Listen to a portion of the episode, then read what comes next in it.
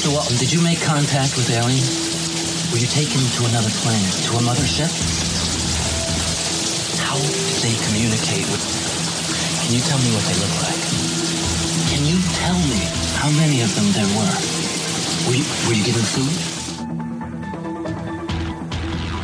But the teachers are alive.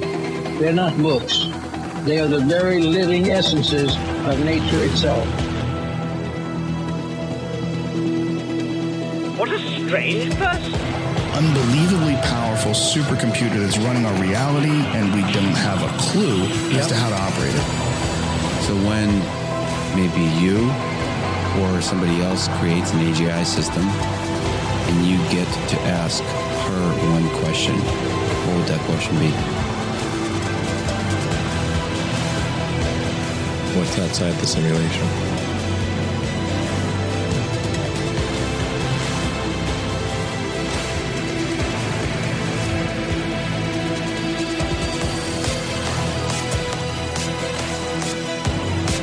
Say in your mind, say to yourself, I am more than my physical body because I am more than physical matter.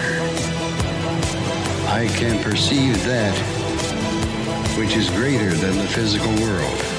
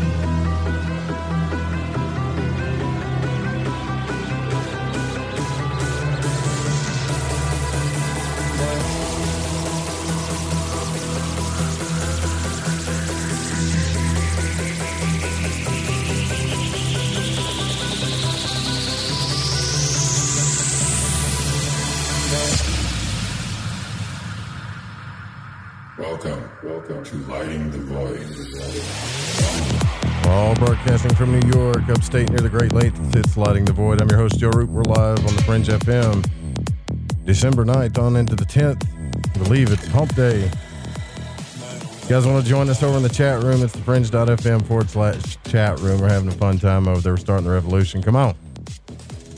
Call in number for tonight is 1 800 588 0335. The show comes on five nights a week. Right now, the time is 9 p.m. Pacific to 11 p.m. Pacific. If you're just joining us for the first time, been doing this for some time. We're almost like 650 episodes in. If you want to support the show after you listen, if you like it, please do.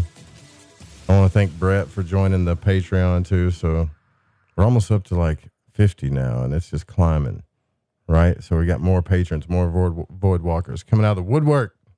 And uh, I did a thing today. It snowed like crazy here just for a little bit, like two inches, three inches of snow is like snow like crazy for me.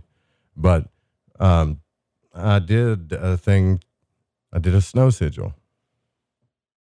Did a void walker snow sigil, and I said the first person. For some reason, I I guess I assumed it snowed everywhere because it was snowing here.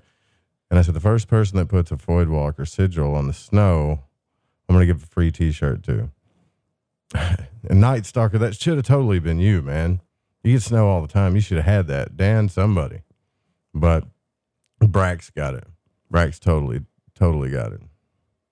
So I don't know where he got the snow from, but he got like a handful of snow and then made an LTV logo out of sticks and leaves, and it's it's awesome. So I'm gonna be putting that on social media for sure, and uh, sending you out a shirt. Make sure you take a picture. Like if you get an altar box or a shirt or whatever, take pictures, man, because we put y'all's pictures all over the website, all over social media.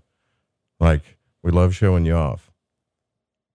Okay, so you can contact the show at 501 777 5631 via text. You can also leave a shout out on the Fringe FM app. You can use Alexa, Google Play, the iTunes App Store. There's pretty much everywhere you can listen. We got some new streams coming up. There'll be a whole bunch of streams actually with the new website. Tons. There will be no reason for you to have a way you can't listen. So, um, pretty interesting day today, but other than the snow and making magic sigils in the snow. And by the way, yeah, if you're curious, because I get asked this all the time, yeah, the Voidwalker sigil definitely does mean something. But if I tell you what it means, it just kind of takes the magic away, right? You got to look at it. Just stare at it. Stare at my sigil deeply. Don't even blink. Just stare as long as you can. like, do it for me. Okay. Um, I think that we brought this up yesterday. I think alternate perspectives are so important that when we get polarized, sometimes the poles of things that we look at both need to be taken into consideration. For example, on this show, we talk about science and spirituality quite a bit. You always kind of notice, though, when you listen, that there are people that they don't, you know, they, they get kind of, uh, if they're super spiritual, they like to bad talk science. Or if they're super scientific, uh, you know, a lot of the spiritual stuff they'll call woo woo, but maybe the truth lies somewhere in between, bridging science and spirituality and consciousness. And there is a theory called unified field theory, which some people believe is like a map of God or UFT. Like it's a type of field theory. It's usually thought of as fundamental forces and elementary particles.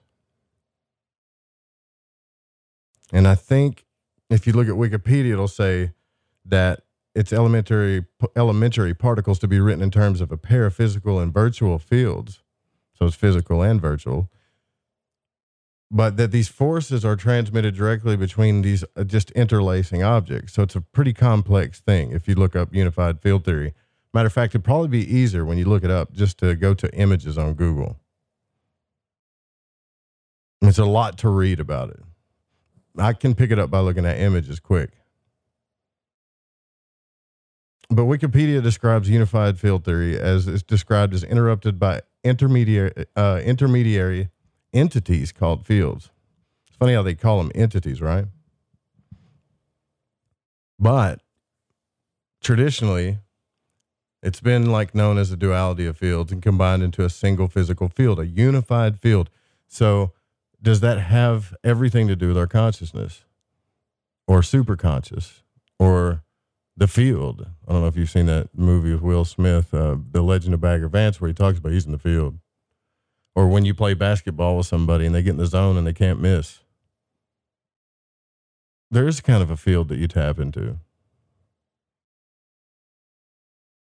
Uh, but this has been researched since like Einstein. And when you look at the theory of relativity and you look at electromagnetism and the great theory of everything, the grand unified theory, all these different theories, they all have a relation to a unified field. And they're all kind of different though, right? It's kind of like when they start looking for dark matter, they get into all the quarks and this stuff, and they're always looking for dark matter, but there's always something that it's like the main subject, a unified field. So I guess it makes me think about is this really what God is? You know, because we were talking about we I did a rant yesterday about you know blaspheming the Father, the Son, but you can't blaspheme the Holy Spirit, the thing that connects everything. And um, I wonder sometimes, seriously. I mean, do we have any perception of this?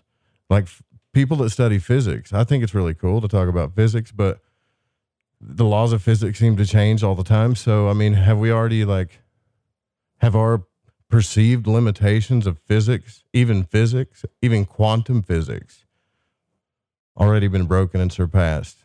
And if that's the kind of thing we should really be asking ourselves, right? Like, I don't care how complicated or intelligent something is or how many scientists have studied it.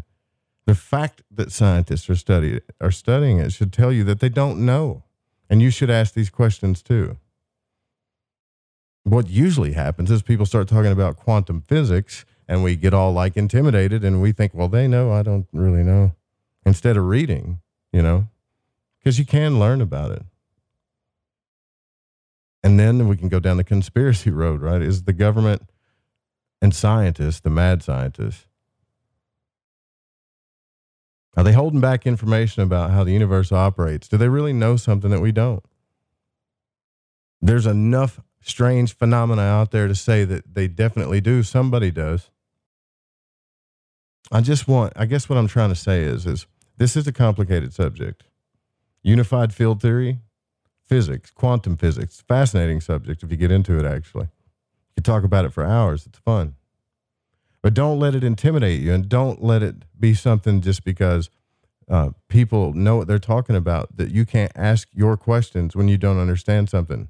Because most of the time, when you meet a physicist, right, and you talk to them, they love to answer your questions. Doesn't matter. There, there's no stupid questions to them about this stuff.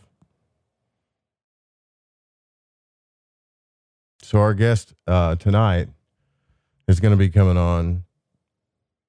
Mark Fiorentino. He's uh, he's been studying Einstein's unified field theory ever since hearing about it when he was ten years old.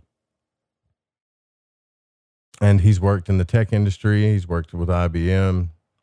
He talks about how the universe works. Fascinating guy. He's going to be coming up too. We're going to be talking about that. But time and time again, we talk about this on the show. What unites us? Yeah, you've even heard like Nightstalker talk about water in a way because water, that element seems to tap into a lot of spiritual stuff, but it all connects, right?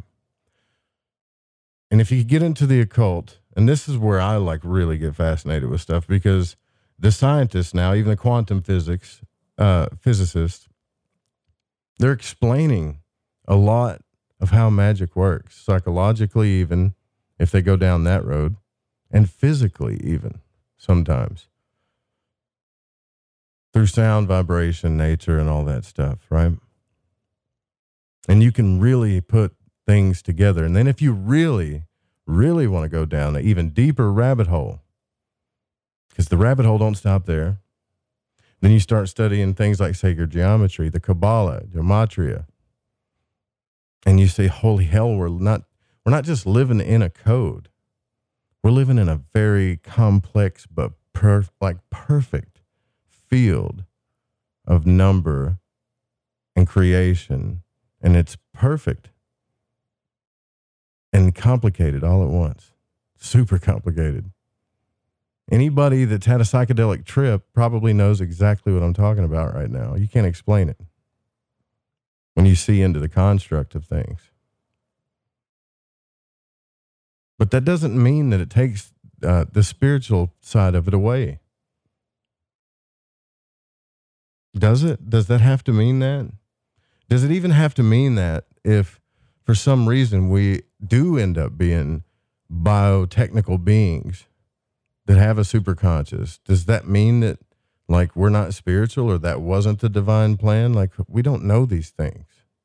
All we know is our ancient scrolls and what they've told us and what we feel on our insides and the little that we gather from our own practical conscious exploration that we should never stop doing. I don't. I have a I have a hard time uh, trying to have conversations with some, with people sometimes when I ask them, "Well, what do you do to explore your own consciousness other than feed your intellectual brain?" Which is a form of conscious exploration, but what are you what are you doing that's a little outside of the norm? Back in the day, meditation used to be woo woo. It's not. It's like super common now. It's just like a pair of Uggs. Everybody's meditating now, right? Magic's starting to get to that point. Everybody's practicing magic now. We shouldn't stop there, though. There are other forms of this that I like to talk about too. I talk about sacred sexuality a lot. The reason why I never bring that, you want to know why I never bring that subject up? Because the second I say it, most people start thinking of the physical act of that, and that's it. And that is like the, I mean, that is the, it's not the lowest form. Let's just say it's like the form that happens in Malkuth, but it is like, it is the thing that constructs everything. All of this stuff runs together. We have so many definitions of spirituality that we've boxed ourselves in, I believe, from actually experiencing what it truly is. Because I don't think any of us really know what it is totally. If I'm being honest with you, I hear a lot of people talk as if they know, but really they're talking based on all of the information that they've put together and they've connected the dots in their head and they talk about it and that's good. That's great. But you got to test that stuff. That's what conscious exploration's about. If you wanted to do the conspiracy stuff tell me how reality works. Then go test it. Be a detective. Don't be afraid to astral travel. Don't be afraid to practice magic. Don't be afraid to test the boundaries of depth and love and all this stuff and try to figure out who are we where we come from what's this about Everybody has a role to play in this, whether you believe it or not. I really think everybody does. And I think it's time that we stop allowing our perceived limitations to create our reality because that's exactly what I believe it's doing. That's my theory. That the only reason why we're in this mess to begin with, with like COVID, the disconnection, the uncertainty, we're not even having fun like we used to hardly. I think it's because of our perceived limitations, period. What we perceive as limits that aren't really limits, not really. But we make them that way in our head, don't we? I guess what I'm trying to say is like if the laws of physics can change every 20 years, if that can change, and I don't even know if that's true. I just hear that a lot. It's probably not exactly every 20 years. But if that can happen, then what about the limits that we tell ourselves? How, how is that even real? It's not real. Hmm. I really think that we're limitless beings. I'm not saying you can take off tomorrow and fly, but maybe the only reason why you can't take off tomorrow and fly is because you live in a unified field that has been created by a superconscious of humans with limited perception. That's got to change, right? How do you change limited perception? You have to be open. You have to be curious. You have to stop telling ourselves that we know everything or that we know something. Like it's okay to know things. But even when you know things, I think you should go, well, well, do I really know? You know. One, one, just one, I promise. Real out of body experience. Like a real one, not one that you're not sure is if it's a dream or not, like a real one. And you'll start questioning everything. That's right, Brax. Astral projection should be the hobby. That, that's exactly right. So we've been talking about this stuff since spirituality came about, since the 60s and 70s, right? We're all one. Everything is one. I don't know. I mean, yeah. And of course, I mean, that has to be true. In some form or fashion, we're all connected to something. But I don't think it's as simple as that. I think it's complicated, just like we are. I mean, think about you, your body right? You're all one thing, right? Like you, the person that's got your headphones in, or whoever, wherever you're at right now. You know your name, you know how you feel, you know how you perceive the world, you know what your body looks like, you know everything, right, about you, and it feels like one thing in your little tower. But you are made up of some of the most complex systems that have absolutely nothing to do with each other and even in some ways contradict each other, but have been put together in such a perfect way. I don't see how you can't see the divinity in that. You have all kinds of nasty bacteria that you can't see that it's supposed to be there. You know, I can go down the road of all of the systems in your biology.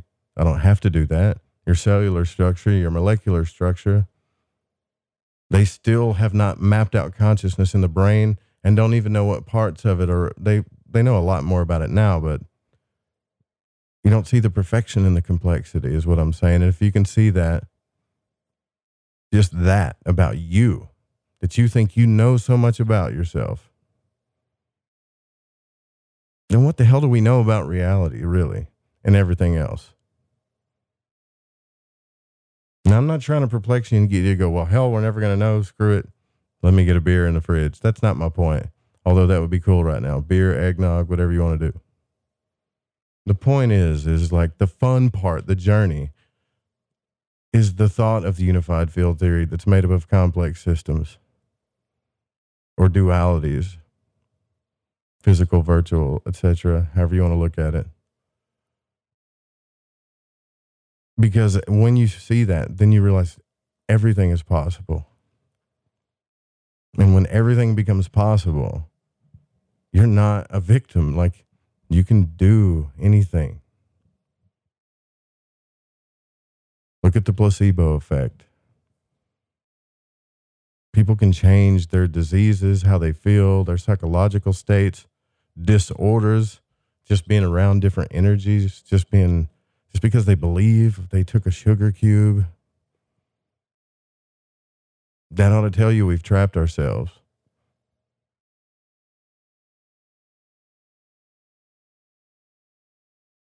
And I think sometimes, uh, like, I laugh at people that smoke a lot of weed. I don't know, it's like Graham Hancock. Remember him talking about that? I used to just smoke doobie after doobie. But you, you know, you, you, know why he did that? I think, I think is because he started thinking about all this stuff, and it was so perplexing to him. And he wanted to express all of this, and he, I mean, he probably had to smoke that much weed to chill himself out, so he could figure a creative way to express it and he became one of the best authors in the world. You know? But someone that has a limited perception would like walk down the road and look at him and be like, look at that pothead. They don't even know him.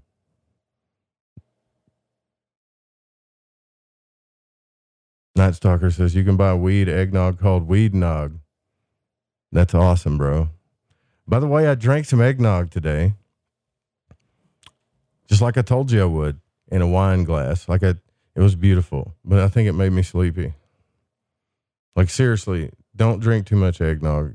I think you can become like instantly diabetic from drinking that stuff.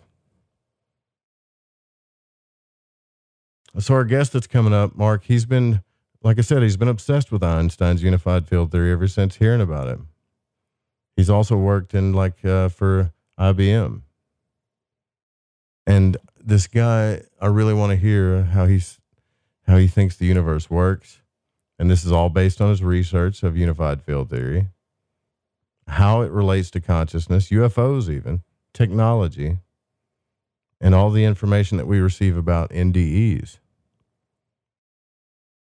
That's what we're going to talk about. It's going to be a pretty deep show, actually. We're going down a rabbit hole tonight. We're not going to sit around and Joe's not going to read uh, food recipes tonight. Although we might do that. We might do that one night. Let's say like sometime right before Christmas. I might just read recipes and do Christmas music. I don't know. I forget who said that in the chat. They said you should do a cooking show or something and just read recipes.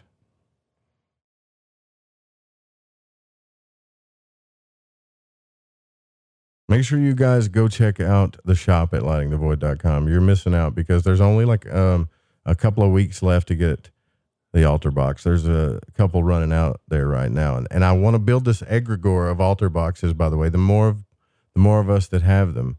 And please, if you're thinking right now, Joe's just trying to sell me something. Yep.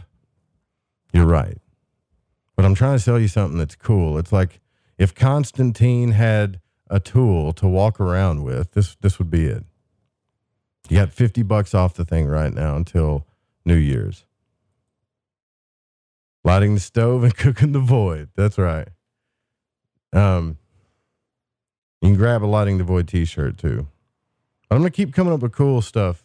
So when you guys do support the show, you get something of value for it. Like I'm doing that with a Patreon, but honestly, like I put so much stuff in there, I can't keep up with it. I like to do the astral journal because that's fun to me, and the tarot and the video stuff, the podcast. But then I got all this other stuff in there. I'm like, oof, overdid myself. So trust me, if I change anything, I'll make sure that you're not losing any value. but I'm going to make something cool for everybody too. That's the only way we're going to keep this show rolling, the Void Walkers rolling, is we're going to do this energetic exchange where when you support the show, I give you something worth it. Not just worth it, not even equal, more, which will cause you to want to support more. See how that works? The show gets bigger, the Void Walkers get bigger, and then we have a rave party in the desert somewhere that nobody hears about. Nobody. That's going to happen. That's coming. And I hope I get to see all of you there. We're going to rebel against the man. We're going to find a spot deep in the woods, somewhere deep in the desert. No one's going to know where it's at. We're going to spend out a, uh, we're going to send out a special Void Walker cipher so you can get the, the longs and lats. And we're going to connect. And you know what? If we get each other sick, we'll all be okay because most of us will be taking care of our immune systems anyways, and we've all had pretty bad colds before. We might have to quarantine ourselves out there for a while, though, right? So we might have to stay out there. So it might be like a party that we throw and then a two week quarantine afterwards in the desert. So plan on staying in the desert for three weeks. Bring lots of water. I don't know, I'm just rambling now. I'm thinking about stuff we can do in the future. I, I thought I actually thought about that because you know the only time I ever felt like I was part of a unified field is one time I was having a psychedelic experience at a rave party, and I stood up. You know how the DJ he gets up there and he's like in between the the uh, subwoofers, and usually if you're it was an old school rave. We're talking old school, man, where people were still spinning vinyl. And they had these big sub- subwoofers, and I remember like right in the throes of my trip. I think I was like two hours in I stood on top of the subwoofer and there were people dancing on it. And it was the size of a car, man. This thing was big. And you could just see like the way people were connecting and dancing. It literally looked like a wave of colored water, you know? And I wasn't tripping so hard where it's like, oh, wow, man, they just turned into water. No, like I really saw the people. It's just, I think my brain tapped into the wavelength of what everybody was doing at the time. I didn't hallucinate. Or maybe I did, but in a different kind of way. Anyways, just go just go like watch Alex Grey paintings. You'll see what I'm talking about. All right. We're gonna break here. We're gonna bring in our guest. We're gonna get into this. So get your coffee. We're going down the rabbit hole. I'm Joe Rupe. This is Lighting the Void. Stay with us. We'll be right back.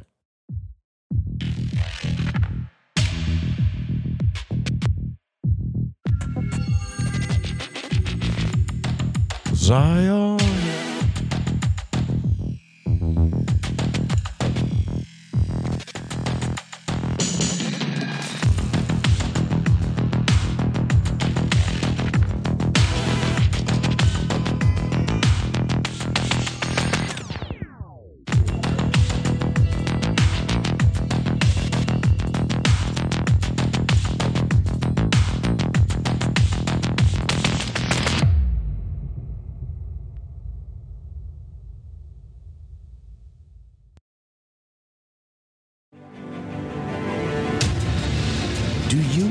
Truth?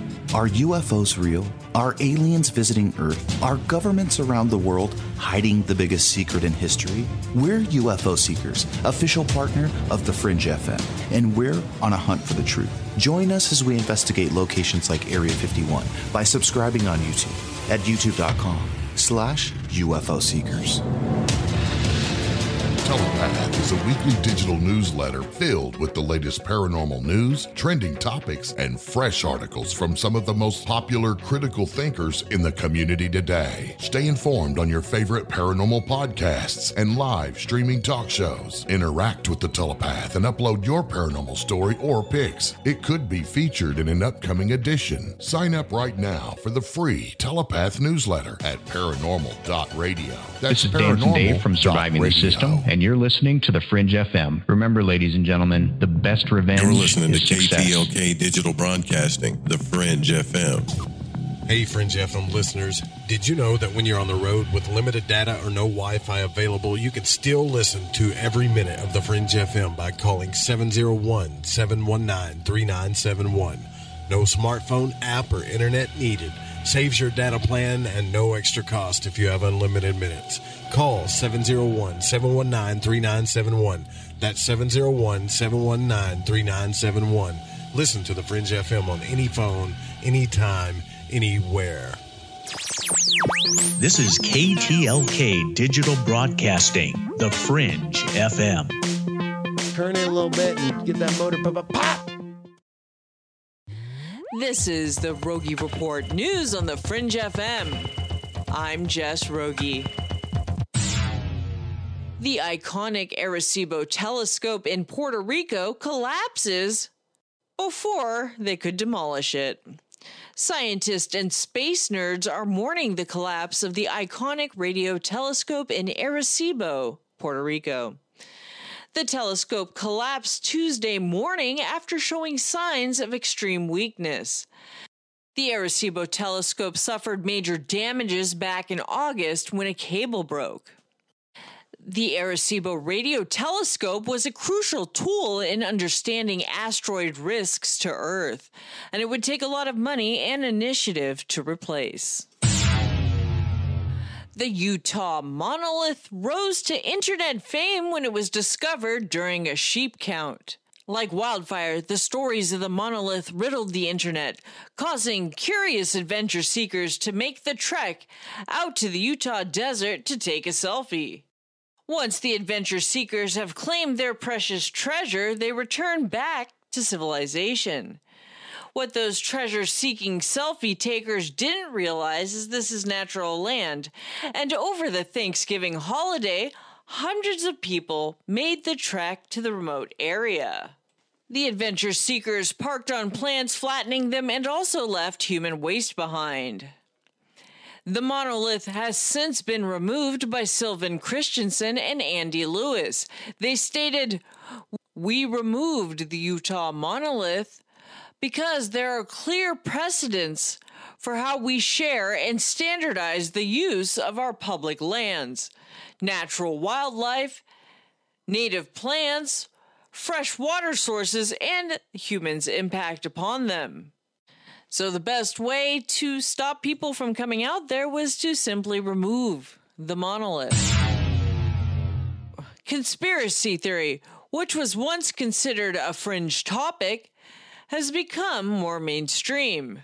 How do you know if a conspiracy theory is true? According to DefenseOne.com, an AI tool can tell a conspiracy theory from a true conspiracy using machine learning tools to graph the elements and connections of the narrative. And according to the article, these tools could form the basis of an early warning system technology or alert authorities to online narratives that pose a threat in the real world. So, kind of like an earthquake detector, there could be a conspiracy detector. Watch out, there's a conspiracy coming. This is the Rogie Report News on the Fringe FM. I'm Jess Rogie.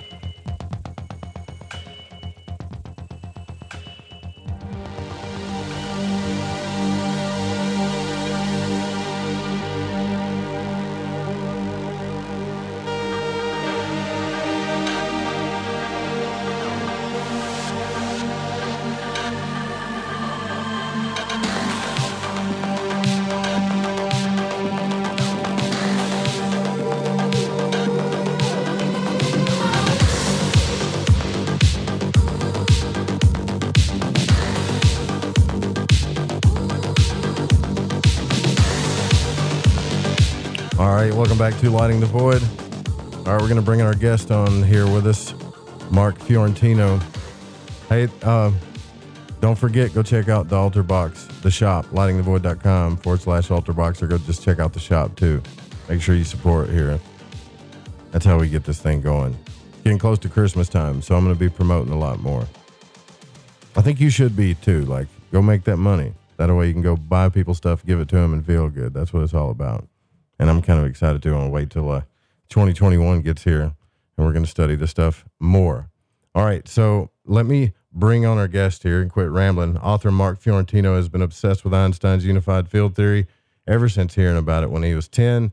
He's worked uh, for many years in the high tech industry, including for IBM, and he shares his views on how the universe really works based on his study and research of Einstein's unified field theory, and how these understandings also relate to consciousness, UFOs, and the alien tech, and information revealed revealed in uh, near death experiences. I went to his website, which is super-relativity.com, and you can check out the, his book there. He's got the cover of it, Masters of Reality, and it goes right down the list. The unified field theory solution, what's the origin of mass, what are the primary forces of nature, all kinds of this is like a book I really want to read. Um, so yeah, I know we're going to enjoy this conversation. Thanks for coming on the broadcast, Mark. It's good to have you. Thank you, sir. Thank you for having me. I'm going to have a good time tonight. Sure. Yeah, yeah, for sure. Like, so we were talking uh, during the break before I brought you on about like the kind of like the rant that I was doing. Like, it is this whole thing about being open minded, right? Like, I there I think you can really start tapping into some type of theory that you can investigate for yourself if you stay open minded. But how do you measure up against uh, physicists like I was talking about, like Tom Campbell? These, the, you know, people they use big words all the time, but we all have decent brains. We just want to understand what they're talking about most of the time. So when it comes to unified field theory and consciousness, what led you to start studying this and putting those two together? Well, uh, as you stated earlier, it started when I was very young, and uh, the uh, the nuns at the church who was teaching catechism, uh, you know, asked the students to go home and find a saint born on their birthday. And uh, there was no internet back in 1965, so I just kind of asked my parents, and then I, you know, was looking around.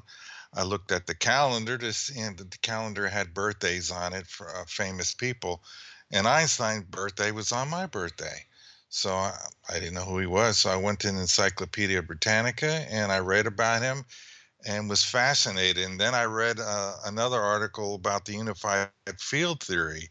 And when I read that, that just struck me. And I remember still to this day, I thought, this is the best idea I have ever heard of. And I couldn't get it out of my head. And I, I got a a, a, great interest in science and in Einstein. And I just, for fun, as a hobby, continue to read and study. And I would think everything that could possibly relate to the unified field theory, including how UFOs fly, because I figured they're using some sort of force. Uh, we had to establish what that force was, and that's what I did in my book when I. Uh, which I should mention, I have the solution to the unified field theory in this book. So, like Bob Lazar's anti gravity craft, you think is something that you've you have actually figured out how they did that? Is that what you're saying? Yeah, um, I don't. You know, Bob says a lot of stuff that um, I can't really relate to, uh, and I I don't make a judgment on on sure, yeah. what he's saying one way or the other. I just went with the facts and information that I got from reading UFO books, which clearly indicate there's a high uh, magnetic field strength in and around uh, the UFOs. So much so, I remembered reading an article one time where they, uh, uh, the Air Force came the, and they brought a magnometer, which is already an open emission. They know something why do you go to a, a, a landing site and bring a magnetic field detector? Yeah. And uh, when they did, they they measured the grass, and the grass itself was magnetized where the UFO landed, and that struck me strong when I read that. I says, "This is important. You need to remember this. magnetism has something to do with UFOs. And, well, see, okay, but if that's the, but you know the theory of how, and I'm this is a theory, obviously. It sounds sci-fi, but like people can controlling these craft with their minds and consciousness. When I heard someone talking about that, I thought, man, that is wackadoo. There's no way, right? But I'm going to tell you something. When I got into studying consciousness in a practical way, and I know it doesn't really like relate to some people, but uh, like when say you know you like read the tarot or something, that's really not what people think. It's the mirror of the moment. You're co-creating to get an answer with consciousness, just like in the Matrix. You know when uh, the source or what the oracle says, you know, don't worry about the vase, and he's like, "What vase?" And he turns around, and he's like, "How'd you know I was going to break it?" And then she goes, "Well, here's what a really baker noodle. Would you have broke if I wouldn't have said anything?" So essentially, like that whole thing was about co-creating with source at the same time, Right. where it seems like it's divination, but you're co-creating with something that you just don't know how to communicate with yet. So I'm wondering, like, have they figured this out um, with their consciousness? That's why they can. They figured it out to a perpetual sense where they can fly things, you know, stuff like that. Um, I agree with you on the co-creation part. Um, I, I definitely investigated NDEs to go to the source to get information for my book and my theory. Uh, and in one part of it, uh, I, I actually found an NDE uh, report that helped me solve the uh, inner workings of the atom. And that gets a chapter in my book. Um, definitely, we, uh, um, human beings and other beings, uh, also co create with the source, God. Yeah. Uh, he, I'm a theist, so I believe that God created the universe, but He continues to work and guide people and through many means with uh, guardian angels and so forth. Right. There- there's a whole other world just out of reach, just out of sight that's working with us. And uh, I, I came across something many years ago. It's a song by James Taylor that happened the day I went and first found out with a medium that I had something special coming in my future. And the, the song went, uh, Distant hands in foreign lands are turning hidden wheels, causing things to come about that no one seems to feel. All invisible from where we stand, yet the connections come to pass, and all too hard to comprehend, they affect us nonetheless. This is true for everyone. This is how it works. And so, out of reach, out of mind, out of sight, uh, in a like a parallel dimension that we would call the afterlife, there are guardian angels and so forth, all helping us to co-create here in this world and in this universe. And it's not just us; it's other beings on other worlds. There's millions and millions. The, the universe is teeming with life. We're just um, we just are in a blind spot right now. We're- hopefully about to wake up. Yeah, it's like the limited perception thing where we we, we really start believing uh, the limitations that it, and don't understand what we don't see.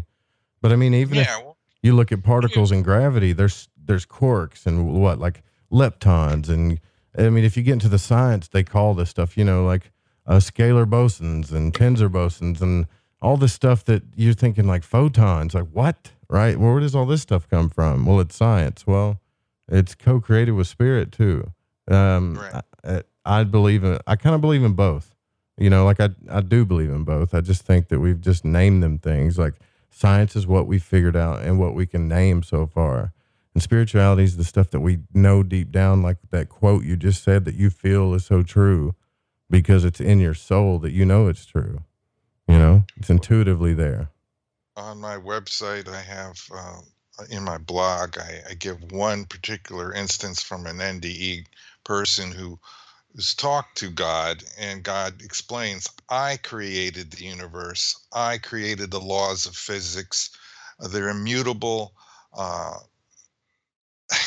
and this is many nde people basically repeat that. The creator is now letting us know he's the source of everything. So it's it is very much like you're saying, like uh, we're in like a matrix that the Creator created, and we're all parts of that. And God is Yeah. um, aware of everything to every la- to every atom and every human being and every planet every knows about every grain of sand on every planet it's they're all at the center of his attention i say his but you know it's a man it's a woman it's more than that. It's omnipresent.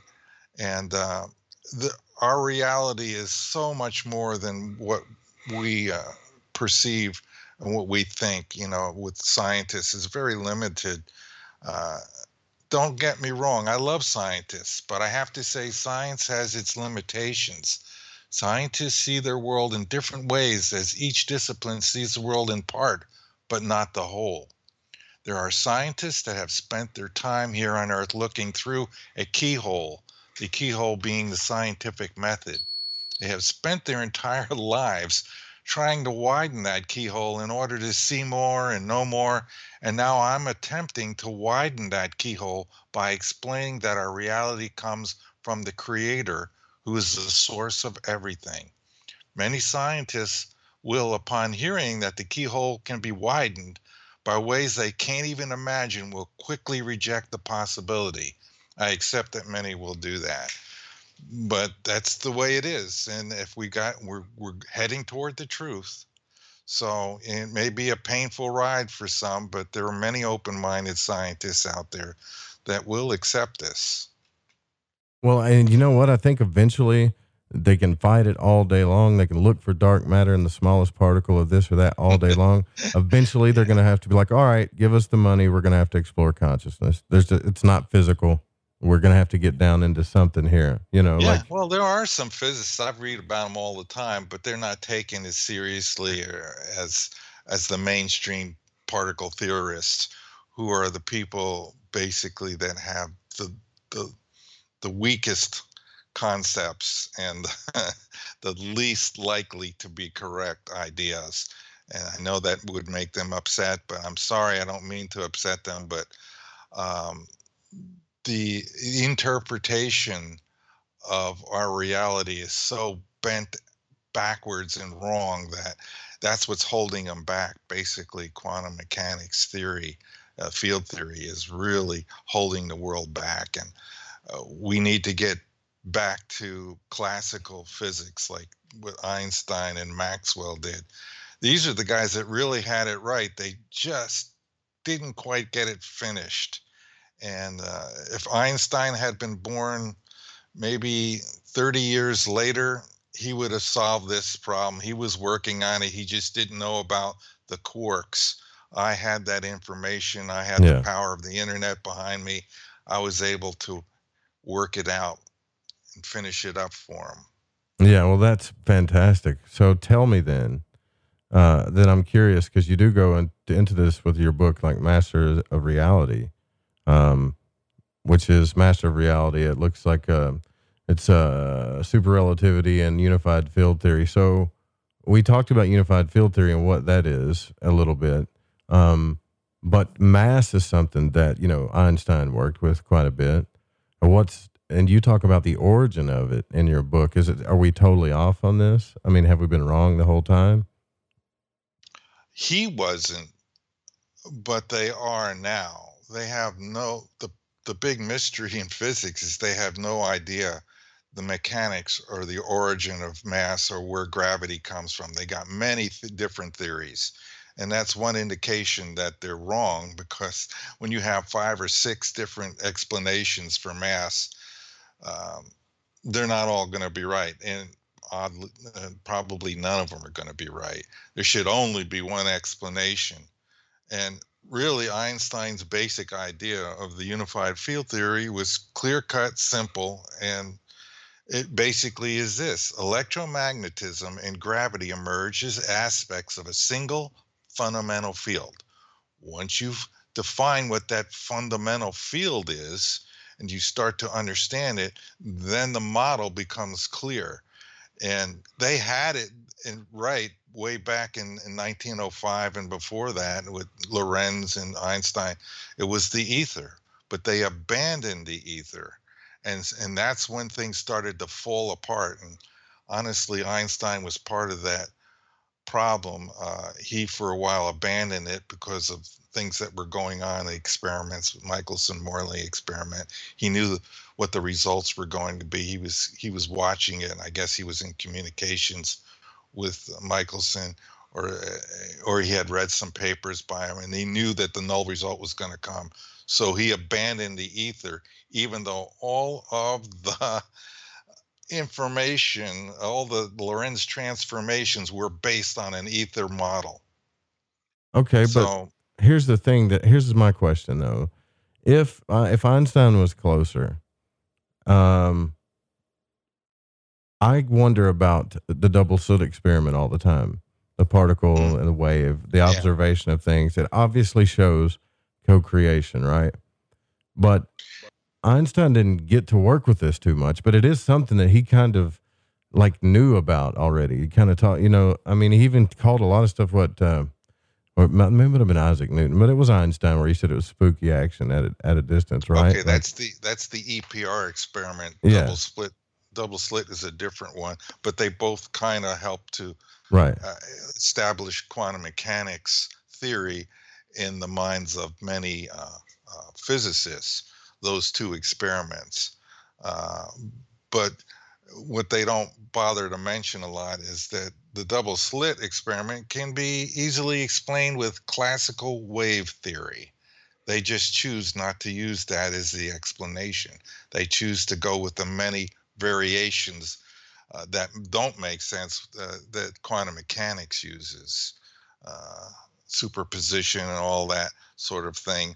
Uh, the photon is taking all paths at the same time, and then when we then when we observe it, it chooses which path. That's not happening. It's just. But so. so you don't think that it's turned into a particle? You think that it's just like a denser wave? That's what they're really seeing. Uh, uh, particles are really very small waves. They're geometric structures and uh, that's oh, interesting. And what's happening in the double slit experiment, quite simply, is that you got the slit close enough to get the two slits close enough, and they're small enough. What happens is the photon actually goes through both slits. The main part goes through one, and the perimeter edge goes through the other, and so it self interferes as it interacts with that that structure and so you get the the interference pattern. But if you move those slits far apart, the uh, inter uh, the interference pa- pattern disappears. If you make the slits too wide, the interference pattern disappears. So how did they not pick that up? How come they don't talk about that that much? Then you know, like they picked that up, you, didn't they? You know, that's the great mystery. They're, they're so they've been entranced, seduced by quantum mechanics so strongly that, well, as Richard Feynman once said, if you're going to model reality, you better use quantum mechanics. And that's what's wrong. In a nutshell, that's what's wrong because he's completely wrong when he says that. If you're going to model reality, you better use classical physics. That's the whole crux of the problem here. They're using the wrong model. And so if they're going to use the wrong model and try to force fit you know explanations in it to explain things uh, this is why they're they're struggling to unify gravity to um, the other forces. They haven't even the standard model the forces in there two of them shouldn't be classified as forces they should be classified only as interactions. Really there's three forces, and those are electrostatic, magnetic, and gravitational field. You unite those three forces, and you have achieved the unified field theory. Interesting. Okay. So you're telling me that the particles, like a photon, or mm-hmm. uh, even, uh, well, I don't even want to get into like quarks and bosons and stuff like that, but these particles are essentially like dense geometrical light waves. Like they're they're they're this is gets tricky and, this is you're you're you're you're right at the fundamental core of reality. That's what we're talking about right now. Uh, and einstein argued that if one believed wholeheartedly in the basic idea of a field theory matter should enter not as an interloper but as an honest part of the field itself. So what i'm saying is particles are configurations of the ether and what do i mean by that? I mean those fields that uh, like a an electron let's take something simple is a negative charge. A negative charge in reality is a twist of space and a spatial inversion that is turns let's say in a counterclockwise manner with the uh, fields of force going um, outwards. I'd have to check to make sure that's right but just for the sake of argument uh, that's what's going on. So you've got a bending of the fundamental field, which is the ether. So all particles are nothing more than geometric, persistent objects within space. And, and what I mean by persistent is they don't dissolve, they don't dissipate, which that clearly indicates that's evidence that what we're talking about here, what the ether is, since those particles are configurations of that fundamental field, uh, that means that fundamental field is a quasi elastic solid. And that's what Lorentz said, and that's what Einstein uh, eventually wound up believing in the end when he did general relativity. Um, uh, since the particles don't dissipate and you can't really destroy them and they smash them in particle accelerators and, and they convert to or transform to other things and become unstable and, and whatever uh, but they always go back to being um, a certain set of stable fundamental particles. Okay and, uh, okay cool. So what you about can't- then yeah so what about like annihilate them standing wave theory? Essentially like that's all based on speed right so it, is that what kind of happened in the double slit maybe that it just got interfered with because of uh like how standing wave theory works you know it talks about like well, the it, it, or- it's you have to envision. See, When I think of that experiment, I envision what's happening. So I see this twisted field. yeah Uh, I, I, you know, I have these little seashells here. If you get where it's pointy at the uh, one end and it's winds and winds around and gets wider at the other end, it's a vortex shape, a spiral, a three-dimensional spiral. And when that field with all those lines of force encounters this other geometry, which is a physical geometry made of, you know, uh, materials, uh, atoms, and so forth, with all their little fields organized in the sh- shape of a two slits, and uh, so part of the the uh, let's say the photon goes through, or let's use electron. The electron goes through the outer perimeter. It's it's a it's a twist of space that is a gradient field. It's real strong at the center, and then you know gradually softens and lessens in strength as it goes away from the center of the the vortex.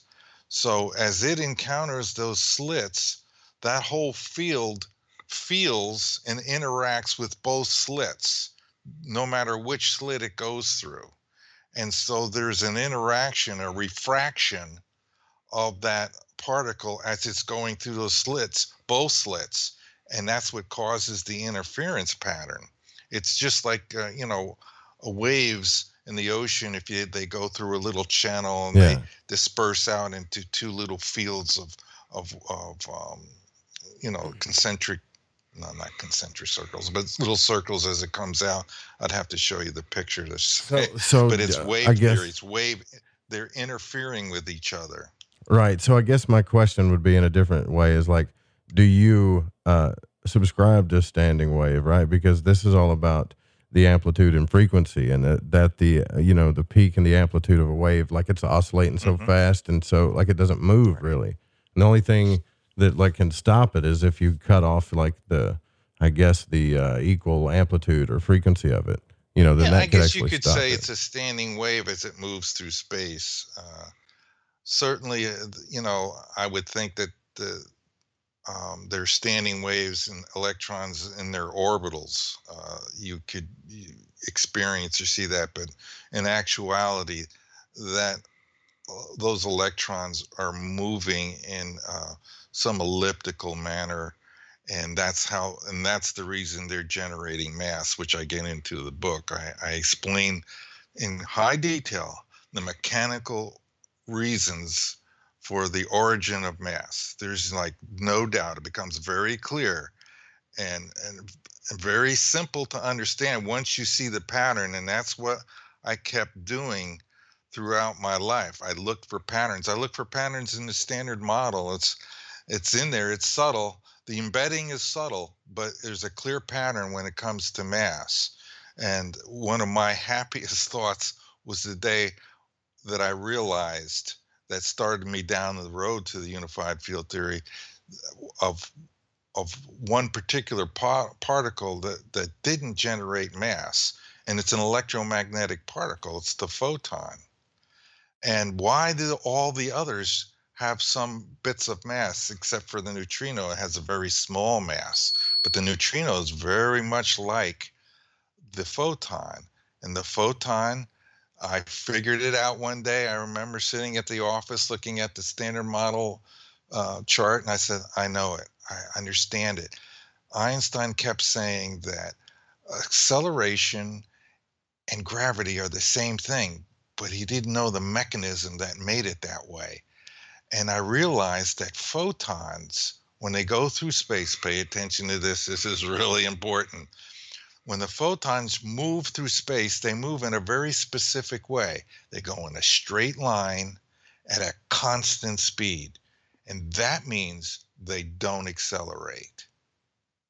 And that's the reason they don't generate mass. They are a balanced charge, and balanced charges go in a straight line and they don't accelerate.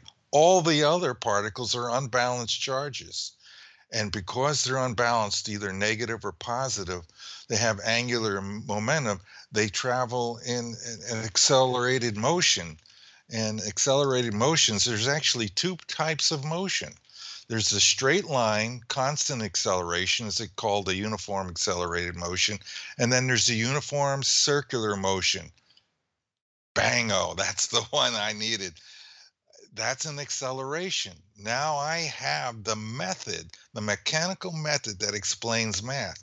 As long as those particles move like that, whenever you accelerate, what happens is in around that in and around that particle, because it's accelerating, it's changing direction in this case. Um, that causes a contraction of space around those particles. And that is the unified field theory as is Yeah, I think I see what you're saying. Like we yeah. that's how light bends, that's how matter bends, like everything bends and it. I'm I'm starting to think how things are formed when you're saying that, right? As we observe it. Um, yeah, well that that that bending of space is what the unified field theory is all about. It's about particles in motion and when a particle moves, uh, the, it, it's very important how it moves. If it's a constant in a straight line, it's not going to cause a contraction. And that really comes from special relativity. If you look into the Lorentz transformations, there's a contraction of length formula. Um, and it does not apply to the photon because the photon isn't accelerating everything else that has mass is already accelerating. So if you accelerate that, those particles are going to acquire more mass. The faster you go toward the speed of light, every particle in your spaceship is going to become heavier and heavier, more eh, eh, more and more massive. It's all about acceleration.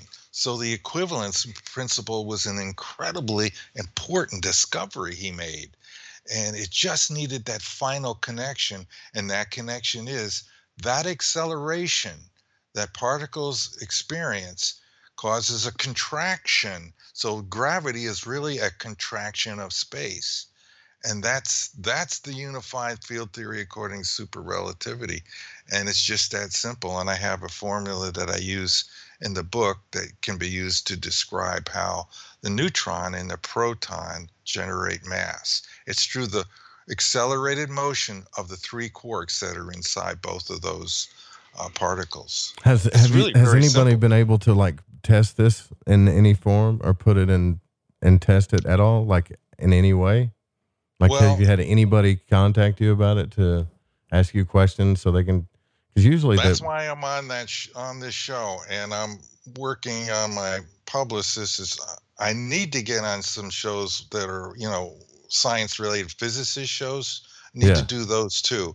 I'm having a great time talking with all these shows, but um, yeah, you need to be on like big physicists- picture science or even the SETI Institute, p- places like that. You can start with, you know, even I If- know that's they'll listen to astrophysics, but that's still a part of it. Like they would listen to you for sure.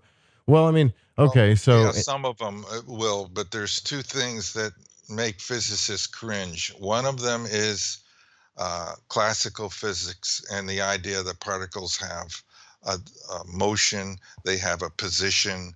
Uh, they they don't like that. You know, quantum mechanics guys don't like any. You, they don't like you to think that way. And the other problem that I have with my theory, it's not a really problem. It's just the way it is. Uh, but uh, from the perspective of a, a quantum mechanics person, is I believe in an intelligent design, and um, I'm quite certain it's right, since God Himself has told people many times during N- NDEs. I don't question that anymore, and it makes sense. So those two things really make people cringe a bit. So there may be some scientists that, and I have talked to physicists that were very open-minded and thanked me for bringing back classical physics. But uh, uh, that's the significant challenge that, that I have in the future. That I must, at some point, get this and, and maybe in a some sort of journal like ResearchGate or something. Yeah, I that'd be have one- cool. I have one article there already uh, where I basically explain the bridging mechanism using special relativity. Uh, and I can add to that now for a general relativity version. And uh, so I think I will do that. But that's been, and there's people reading it now. And I think it's because I'm being on, on all these shows. And some of these people are saying, I wonder if he's on ResearchGate because I'm, I'm getting all these hits there where I never, for years, nobody was reading it. Uh, but now I'm getting a lot of uh, uh, views on ResearchGate for that one article, uh, where I basically established the speed at which the quarks must be moving at in order to generate the correct amount of uh, mass for the neutron and the proton. And it turns out it's 99 point, it's over 99% the speed of light. They're okay, really so moving fast. I was just fixing to ask you about that. Like the two biggest things we all think about is like how do we break the speed? How do we get to the speed of light or break it, right? Mm-hmm. And then how do we defy gravity? Because if anybody sees UFOs, they've seen it happen, right? So I guess Right. the biggest one would be like, can we break the the light speed of light? Based on what you're saying, it feels like like like we can. And, but in your book, you talk about this thing called the slip wave bias drive tech.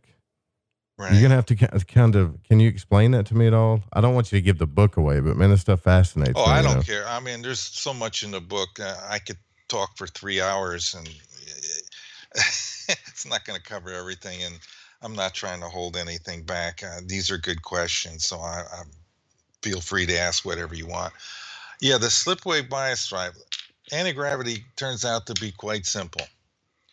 Once you understand the the real, true unified field theory, and you understand, like I just said before, gravity is a contraction.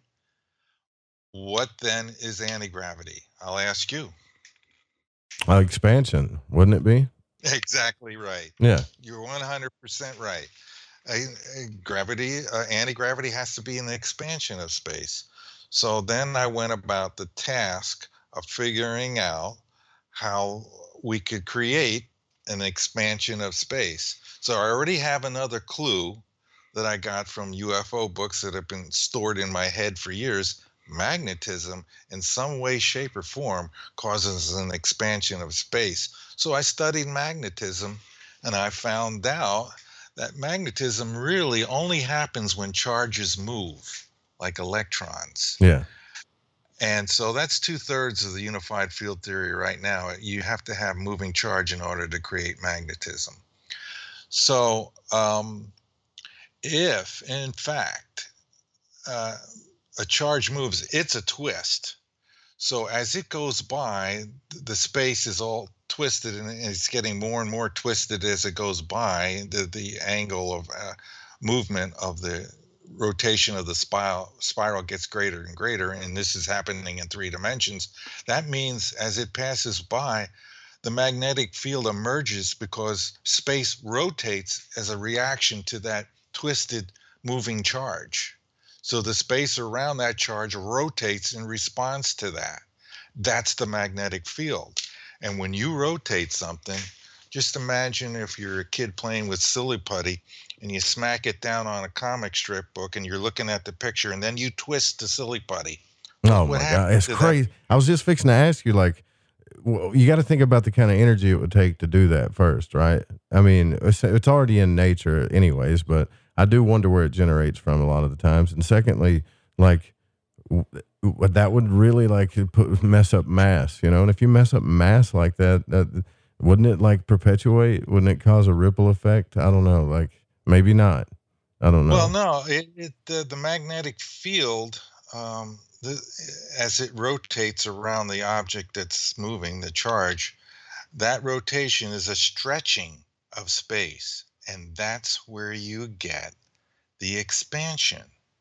So now I have a sensible explanation for how to create anti-gravity.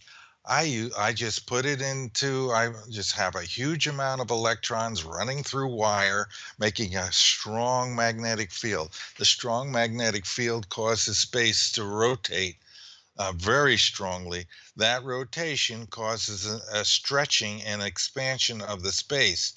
So there should be people that have detected. I was fixing to ask you that, like, if it's that simple, we should know about yeah. this, right? Like we right should now. have discovered this or known about it, or at least for 50 years now, but it's been suppressed. This is where we get into the uh, the conspiracy theory stuff. Yeah. Uh, Eugene Podkletnov was the first one to discover that. Uh, he was doing some experiments in his lab having to do with superconductors that had magnets under them, and they're spinning rapidly. And I think the, the spinning motion enhances this stretching uh, effect. And he noticed that things suspended above that apparatus seemed well, to yeah. weigh less. Yeah. They weighed like 2% less.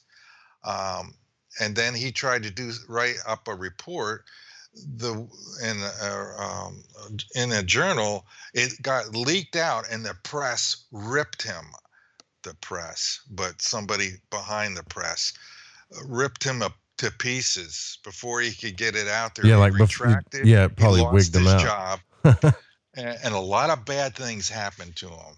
Um, and then there was, I think her name was Ling Ni, another person here in the United States who, doing the same kind of experiment, noticed a decrease in mass or weight of objects suspended above the same rotating magnetic field structure that they built. And she tried to write it up, and she did. And um, the next thing you know, she got $500,000 in her bank account to do this special research. But then she did not write any more documents anymore. She went silent. And we never heard from her again. Probably paid I mean, she's off. out there. She's alive. She didn't disappear. But she was just, she got some money and, you know, it died. So essentially, whole... if you expand space even a little bit, you can create the you can create anti gravity. Like because people wonder about where do they get the force and the speed and all, like I mean, if you can expand space, you can get all the force and speed that you want. You know, you probably don't well, even now, have to do it that much. Now that you know how that it causes uh, an expansion of space, the slip wave actually is a discovery about when I analyzed how photons and electrons, or how all particles have perpetual motion. Um, remember that electrostatic fields are twists of space. So you start at one end, it's zero degrees, one degree, two degrees, it's as it's rotating in three dimensions. Uh, the more you do that, the less dense it becomes at the back end. And that lack of density causes a pressure wave, a pressure field. And pressure is what you need to have motion. So the motion of a particle comes from its um, structure. And so what you have is a, a decrease in density as it goes, as it rotates more and more, and uh, less density, higher tension. Um, you have less pressure, uh, except that the space around that is higher pressure. And so you get a, like a pushing motion. That's the slip wave. So it has a velocity. It's going in a particular direction with a high velocity. And uh, so all particles have this twisted structure. And it's that structure that creates the pressure wave within the particle. And uh, I could give you an example, uh, many examples of how pressure causes motion. Pressure causes the wind. The pressure differences in the high and low pressure systems causes wind to blow. Pressure in a hose, uh, pressure, water pressure in a hose causes the water yeah, to move. That's exactly what I was Uh, thinking because you're creating a force, you're creating pressure, you're creating a like when you This is a yeah it's a fundamental law of physics, and I can go on. Pressure in the airplane wings causes it to have lift over and over again. Wherever you got motion, so there's going to be some sort of pressure difference, and that's what's needed to cause motion, and that's what causes the perpetual motion of all particles everywhere. And it's just right. It's just what we need to bring the universe to life. Uh, as Einstein once said, nothing happens unless something moves. So now that's the slip wave. Uh, and what we got to do is reproduce that for uh, interstellar spacecraft. And it's remarkably easy to do once you have the correct model. So all you got to do is uh, you've probably noticed that motherships are usually cigar shaped.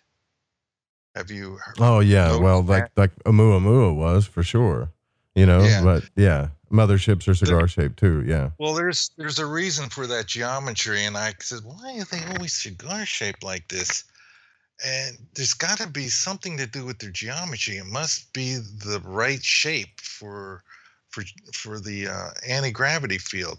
And then I figured, wow, it's easy now that I know that I need a pressure field, a gradient pressure field. So all you do is you have that cigar shape, and within the whole of the the cigar shaped craft, you have a series of concentric uh, coils uh, that are conducting great, great amounts of electric current.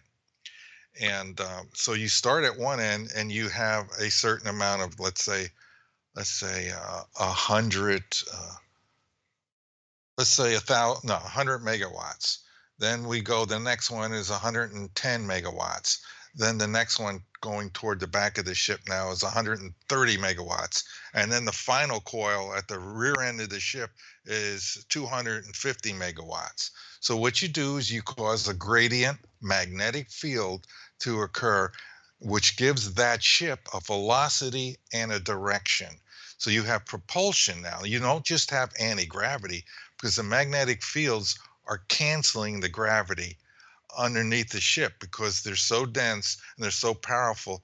The gravitational contraction is counteracted by the expansion caused by the intense magnetic fields. This is all logical. This all makes sense. And it's it's really fairly simple. It doesn't take really a genius to figure all this out. It just takes somebody with an open mind and ability to spot the patterns in nature to figure this out. It's all been worked out and it's all in the book. So now we have a way to uh, propel the ship. But you're probably wondering now, well, how the heck do I break the light speed barrier? That would be the next question. Well, I'm, I'm first actually before you answer that, I'm wondering like, okay, so they already figured out how to levitate and move small objects with just photons. So are are they pushing the photon particles so fast under the object that it moves and, Oh yeah, that, that's uh, that's like ion propulsion. That's different. That's yeah, that's pretty crude. That's using Newton's laws, basically. Uh, for every action, there's an equal and opposite reaction. So yeah, it's just like if you're going to use some sort of particle or whatever to, uh, and you can uh, use particles like photons that they can in outer space. You can have a big sail and the pressure the pressure of the photons hitting the sail will cause it to move that's that's different that's actually kind of crude um, we're not just like basic. that. yeah it's just like basic uh, yeah fundamentals that's, that's, of physics. Yeah. Yeah. So okay. yeah, there's nothing there's nothing unusual in that not, nothing mysterious. It makes sense uh, but that's not going to be an effective way. Ion propulsion is old school. We got to get away from that and we will and i'm sure that the government already has ufos and the technology. They they've probably got it from the crash ships uh, that they've recovered and reverse engineered so they probably the physicists that work for the government that are sworn to secrecy probably know every bit of what i'm saying now already or most of it I don't see how they couldn't come up with it, and maybe they could somehow. I don't know, but you well, how are they going to create like you know velocity and like maximum velocity stuff like that with it too? Like we, you've seen how fast these things are moving, like some oh, of these yeah. things. So, like I get what yeah. you're saying. Um, well, the the pressure wave gives them the velocity.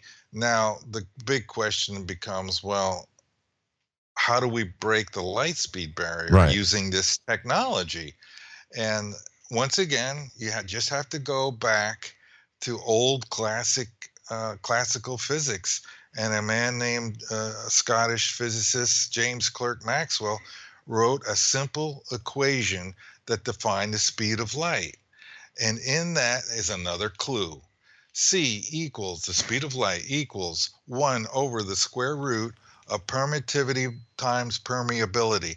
To me, that's one of the most important equations that was ever written and ever discovered because that's modeling something. That's modeling or describing what is holding back the speed of light. Permittivity and permeability, these are properties of space. They're considered constants. Uh, but what we will learn is that they're not really constant. So the speed of light really isn't constant either. And uh, as masters of reality, once we know this, we know that we can adjust the speed of light by reducing permittivity and permeability. So, how do we do that? Well, we already know that the speed of light, and another clue coming up, the speed of light slows down in a gravitational field. A gravitational field is a contraction of space. So that means that the permittivity and permeability are increasing in that situation. So we already know for a fact, a surefire fact, that speed of light slows down in a gravitational field. It slows down anytime it hits a denser medium. So, how then do we um, make it go faster? We decrease the density of the medium. And we do that by causing it to stretch.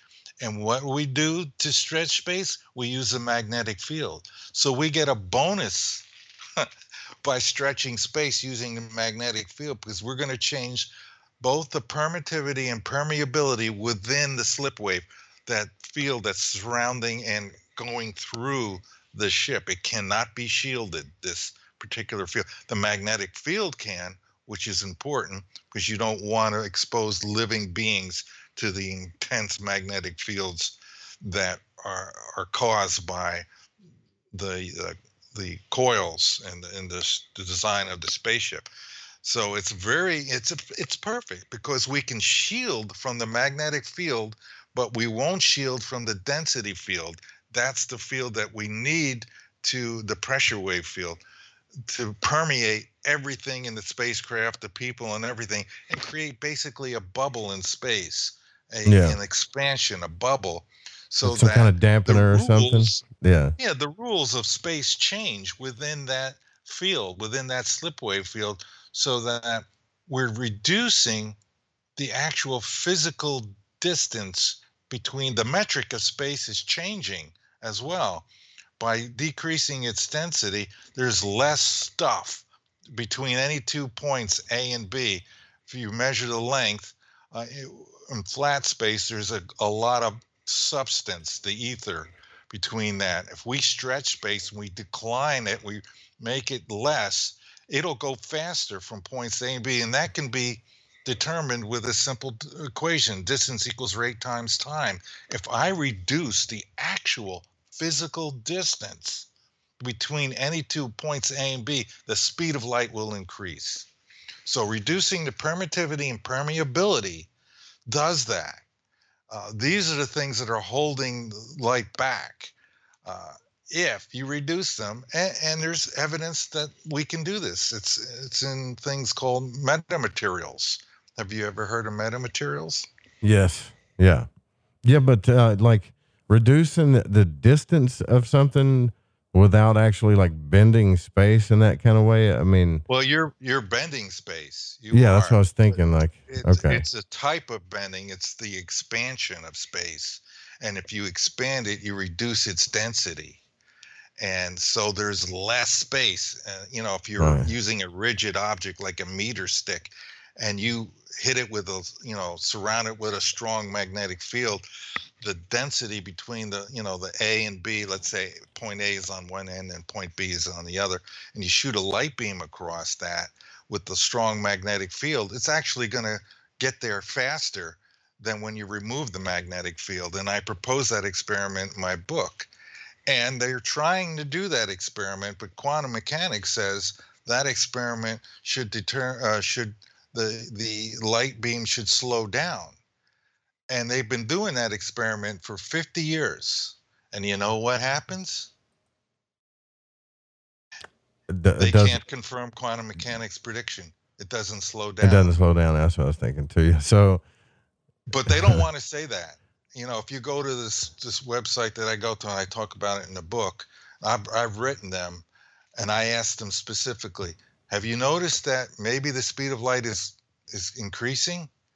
And then I get a very structured email back saying, "Well, we we we believe that the speed of light is constant. That is how we base this experiment."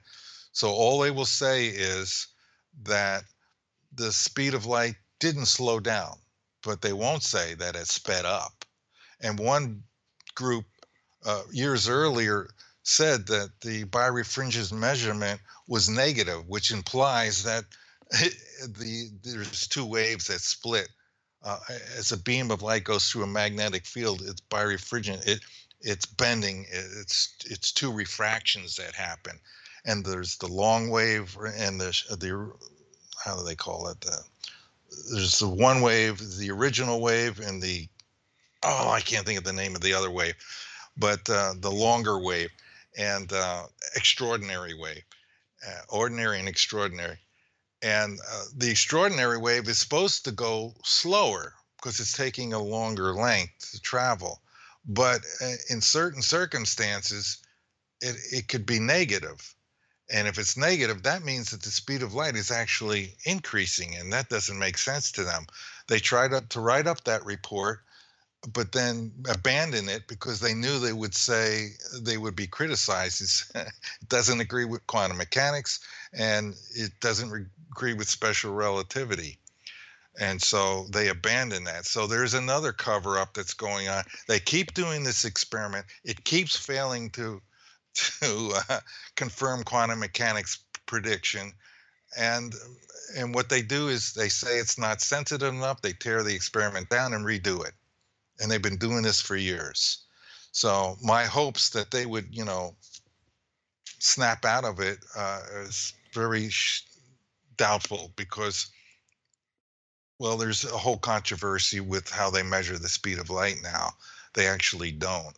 And there's another controversy there. They're so stuck on the idea that the speed of light is constant um, that they um, they changed the way they measure it because over the years they discovered actually this is very interesting uh, barry setterfield was the man who discovered this that the speed of light is actually slowing down over the years and uh, well, the, the traditional how, scientists this like is that. this is what perplexes me because i mean if the speed of so if the speed of light isn't a constant right like if it's speeding up slowing down, whatever. It doesn't have a Right. constant velocity or whatever, uh, a constant speed. Then how did Einstein use it in his theories of it, like in his formulas for energy and all, and mass and all this stuff? Like, how do you, how does it even compute in that sense? I wonder.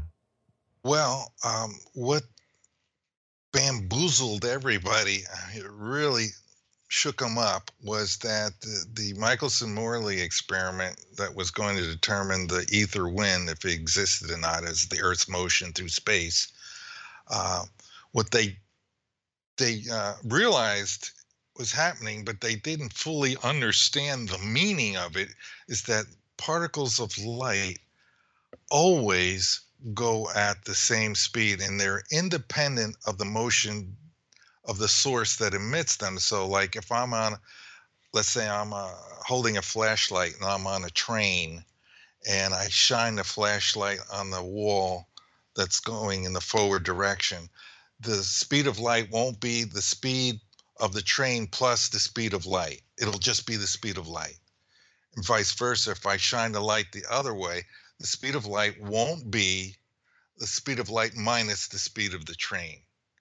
It will be the constant rate that the speed of light goes. And that's So it's not defined by relative to anything else. It's just the speed of light. Right, and and that and that's key to understand. What's really happening is the speed of light, the motion of light, is completely determined internally to the particle, and it's based on a motion relative to the absolute stationary motion of the ether. So it, it cares not and is not affected at all by any other motions of anything, you know, like in the flashlight example.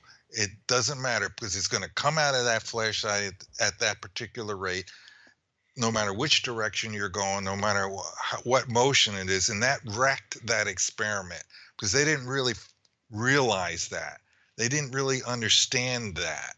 And they didn't understand the, the cause of the motion the fault, and, and they still don't understand it today. So that's one of my breakthroughs. I'm saying that the particle's motion is completely determined by its structure and it's internal, it's not external. If a photon were to have its motion like a bullet, so a bullet has motion, but it acquires its motion from external force. So if you put it in a cartridge and you shoot the gun and the gases expand in the cartridge yeah. and push that motion is not independent of the source.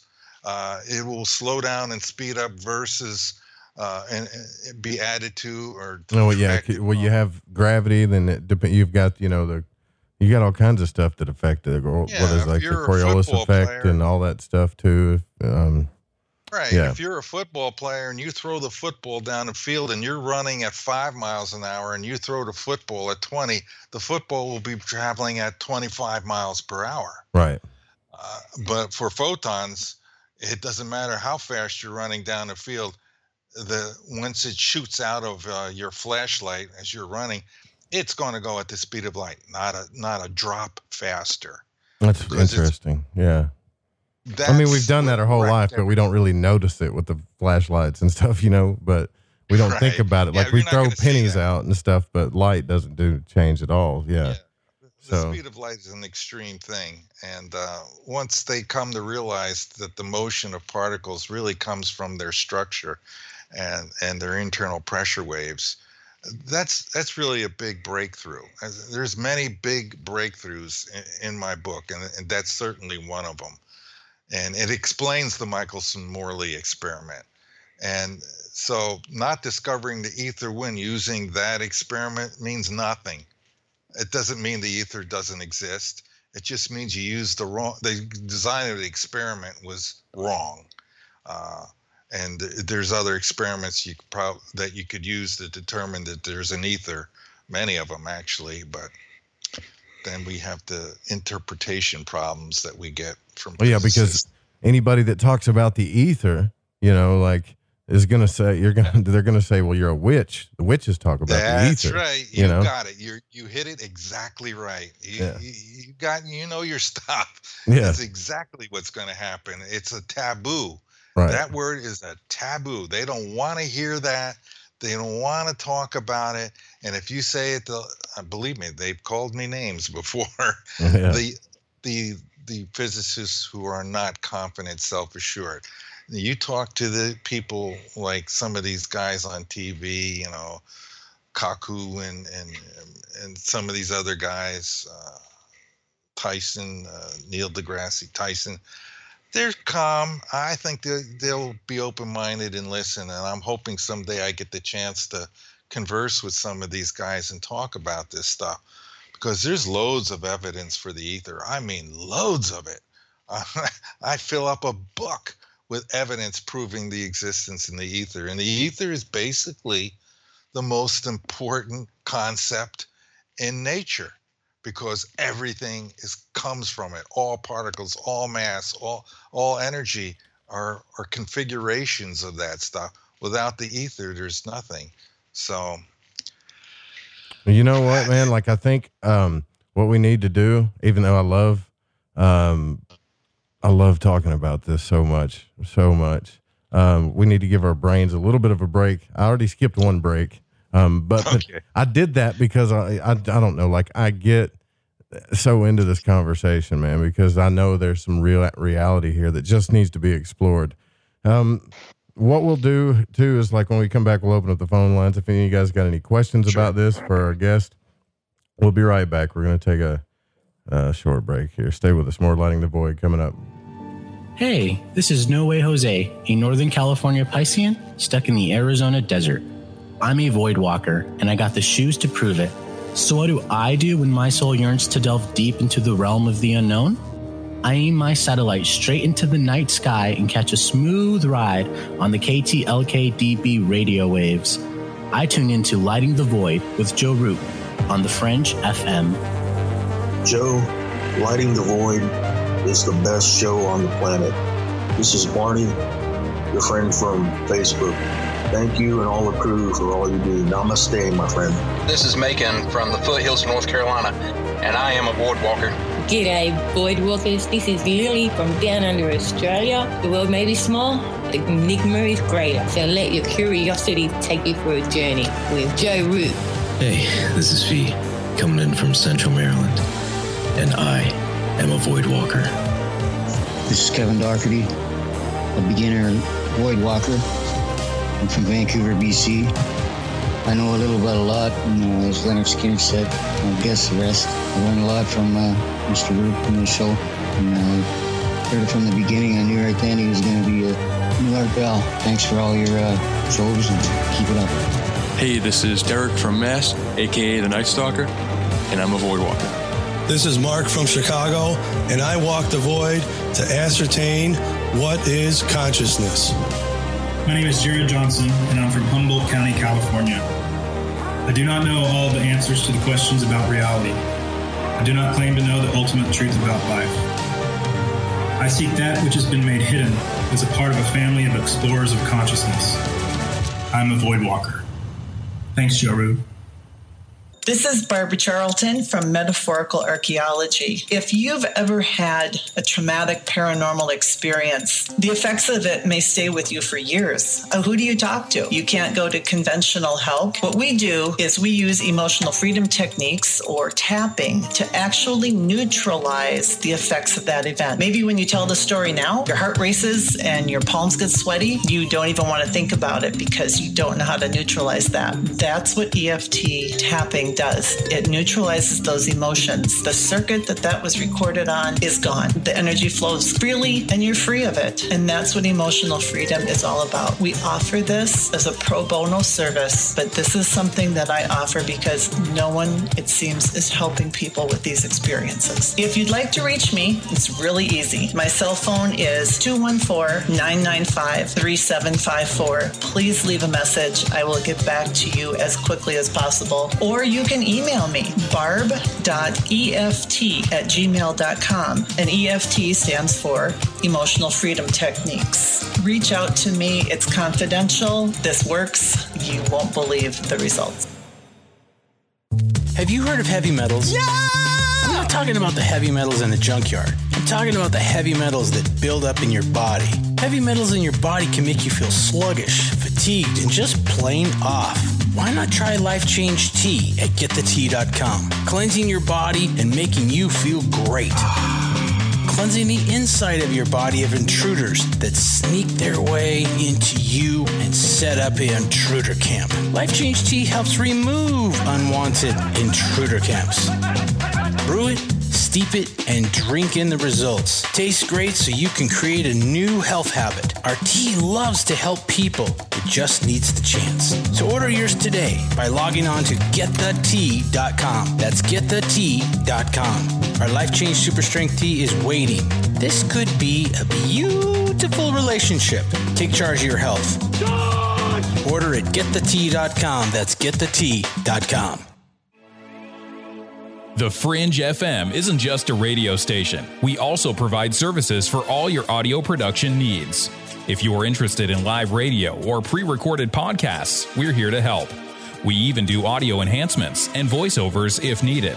If you want to do a podcast or live radio show and even want the option to syndicate on terrestrial radio, from simple audio file enhancement to live production and call screening, we have you covered. We have worked with some of the best professionals in the business in order to provide coaching instruction for content creation, show structure, and more. Contact The Fringe Digital Media for more at info at thefringe.fm. That's info at thefringe.fm or call 501 777 5631 for a consultation.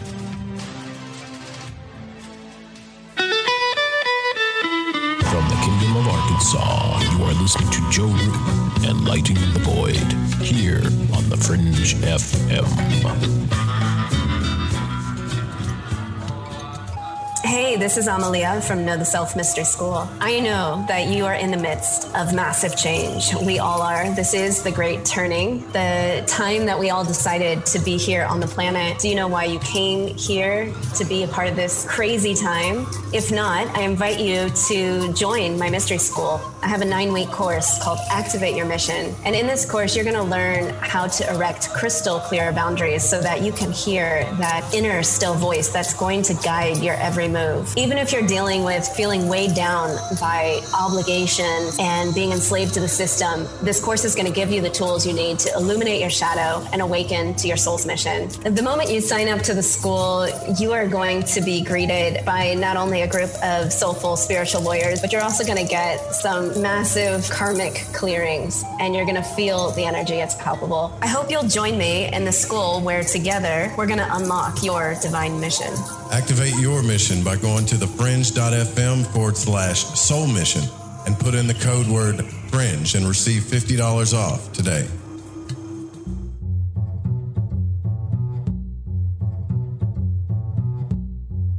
This is Dave Cruz, host of Beyond the Strange Radio, and you're listening to KTLK The Fringe FM.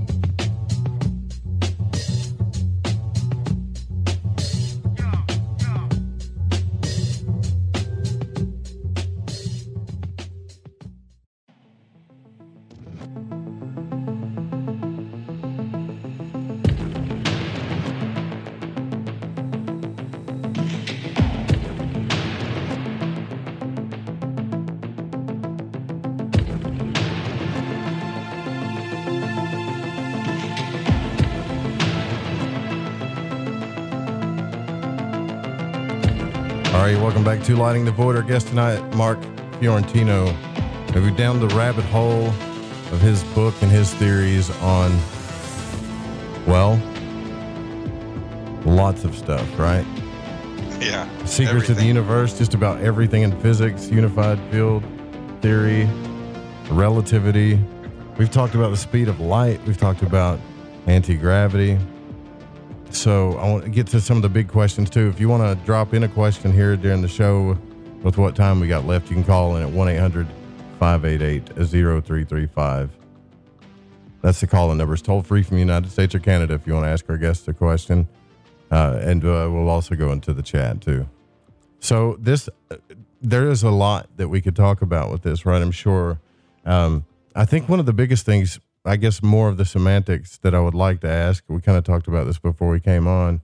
Is I'm thinking about all this stuff, but I'm I'm thinking about, and I asked it earlier too, like where would we get this kind of power from? I mean, cold fusion would work, but we, I mean, wouldn't we need something like massive to generate power for all this stuff? You know, um, I don't know. I I have ideas about how to generate the the power, and I do know that there's people that have achieved and have patented um, power generating devices that power companies have bought and held. And these, according to the insider that I talked to, I won't say any more than that. This person confirmed that if these patents were used, would change the course of history. Uh, but they can't use those patents because um, then the power companies uh, would ha- not need to use um, fuel to or, some sort of system like that to power you know to provide power.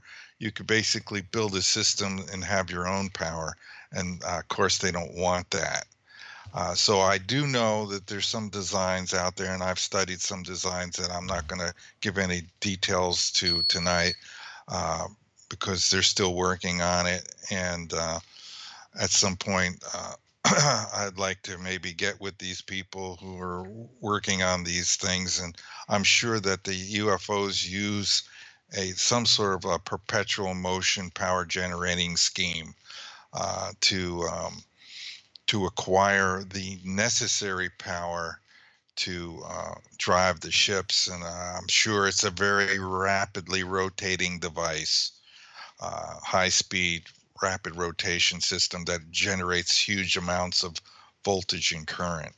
Uh, that's basically what's needed to come up with a reliable system. Now, I've heard some reports that that uh, people are, have used our government, U.S. Air Force, small nuclear reactors. This is an unsafe method, and um, you know I don't know how that the, the people uh, could survive uh, living in close proximity to a nuclear reactor inside of the spaceship. I doubt that those designs are are, are used any longer. I think they've probably switched over to a, some reverse engineered system that the aliens have come up with. Um, but um, that doesn't require nuclear fusion or nuclear fission to generate the necessary power. Uh, it's an interesting area, but definitely that's a problem that needs to be solved uh, for for us to do if we're going to commercially build hovercraft yeah. and stuff. Yeah, yeah, yeah seriously. Uh, um, so here's the thing. I want to get to some of the big questions you talk about in your book, right? So, the, okay. do you, based on all of this, then God created the universe. How? Because I like to think about that stuff too. You know, like mm-hmm. some people think that's a crazy question. Like, why would you ever ask that? But not to me. Like, I think it it was meant to be understood. You know. Mm-hmm. Uh, well, I basically, it's a one line sentence in my book God created the universe through the power of intention. That's it, right? That makes total sense to me, too, because there's a lot of energy just in our intention. So, can you imagine the creator's intention? You know? Yes. Well, the, the God uh, is the universe. Uh, God uh, you, you, know, it's you could basically say it's a sort of a a living extension of God, a consciousness of God, and that all of this is really some sort of a manifestation of a, a physical expression intention of consciousness that constructs a, a particular universe that has you know properties and physical uh, properties and attributes that uh, are completely maintained by the source, the creator. Uh, something that's difficult for us limited human beings in the physical form to fully grasp. But when you get to the other side, it becomes a really simple to easy to understand uh, thing because you're con- reconnected to that ultimate power and consciousness, and everything you have a question about is answered uh, instantly, uh, telepathically. And um, the key, the key here for me and for everyone uh, on this whole theory thing is that you know this. We all knew this before we were born. So what I've tried to do is basically remember what something I already knew. And when you hear it and you understand it, it makes perfect sense. And what's happening is you're remembering. I believe you that too. already knew. Yeah, because you Yeah. come from you come from it, so inherently you know Yeah. already, Right. right? I also think that we create stuff that we that we bring down from the universe too, like you know, if you Absolutely, yeah. if you look at Inspiration. right, I mean, if you look at fiber optics, people look at fiber optics that that was a creation of humanity. Well, Uh, what if it's just a microcosmic creation of what's happening in our so in our universal systems? You know, light it gets transferred like all of creation it gets transferred through light. It programs everything basically. So down here in a microcosmic form, we've created through our understandings of light and the fiber optics, and we transfer information in a small way called on the internet. But the universe is working in that way too. So it's like greater consciousness. Um, everything is just like a smaller or fractal form of a bigger fundamental natural truth that's going on in the universe, you know. Right, right. Yeah. It's pretty trippy stuff, right? I so would like agree with that. Yeah. I think Co-create. I got to ask you this though, because this is right on the front page of your website, and there, I wouldn't be a void walker if I didn't ask this question. Question fourteen: What is the stellar converter? That alone would make me want to buy the book. The stellar converter, right? Uh, yeah, that I I invented that. Uh, it really uses the slip wave bias drive technology. It uses uh, the stellar converter. uh, I invented to solve a problem that's going to happen in the future to the whole universe. Uh, in my research, I discovered that the universe really isn't expanding; it's collapsing, and it's already in a well along advanced state of collapsing. And so, what the earlier astronomers mistakenly saw as expansion of the universe at the uh, farther and farther away from us, that is really not happening. The acceleration of galaxies as they go away from us is happening because they're really falling towards something very large. And so uh, I realized and was able to confirm with other astronomers that there are massive black holes scattered all throughout the universe. Yeah. And Yeah. galaxy groups are falling toward them. Our group, the uh, Laniakea group, is falling. Mean, there's hundreds of galaxies in our group, including the Milky Way and Andromeda. We're all falling toward the Great Attractor. And when we get there, it's going to be good night, Vienna. It's over. And, and it's good that it's, you know, several billion years from now. So there's no urgent need. But in the end, that's what's going to happen to the whole universe. So I invented the stellar converter as a way for mankind or or being kind to uh, avert uh, the big crunch. And so what the stellar converter is, it's basically like a, picture a straw, um, a shape, a cylinder shape uh, with concentric rings of the magnetic coils. They drop down into the poles of a black hole. And a black hole, according to my theory, is nothing but a super dense neutronium star.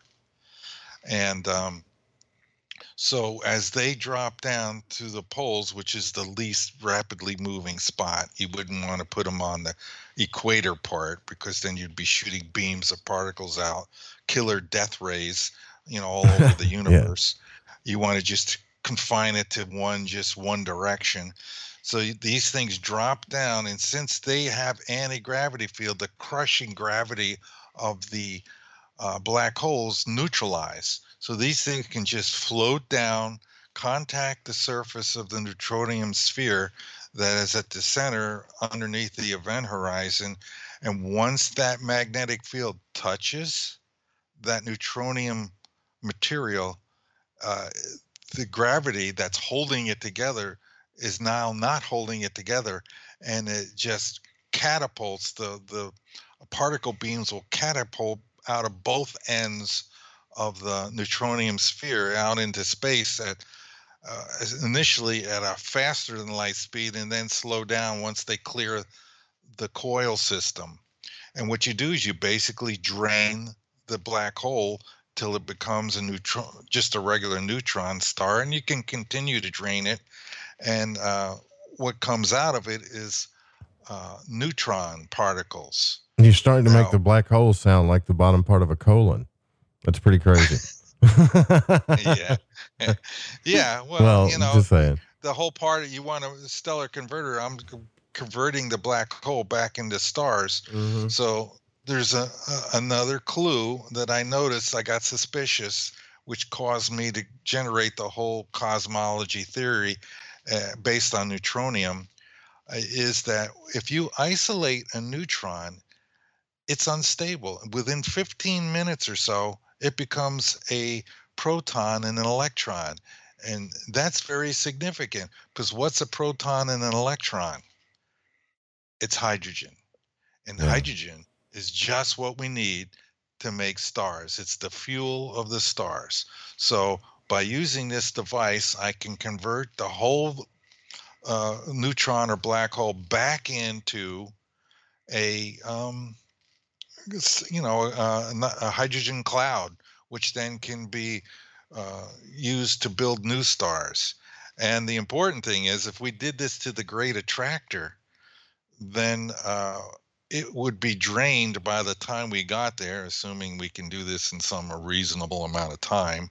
I don't know; it might take billions of years to drain one of these things. Yeah. Uh, but when we got there, there wouldn't be any black hole to suck our galaxy into and destroy it. It would be gone. We'd just drift right through it and continue on. But then there's a downside uh, to doing that because this is an unnatural solution to the Big Bang and the Big Crunch. The Big Bang and the Big Crunch, is, Big Crunch is a cyclic thing. It's been going on eternally for all times, and there's evidence that there was other Big Bangs before this one that we're experiencing now. Uh, Well- I think they detected something in the microwave background whether they, they cosmic microwave background. Yeah, Yeah, that's the interesting too.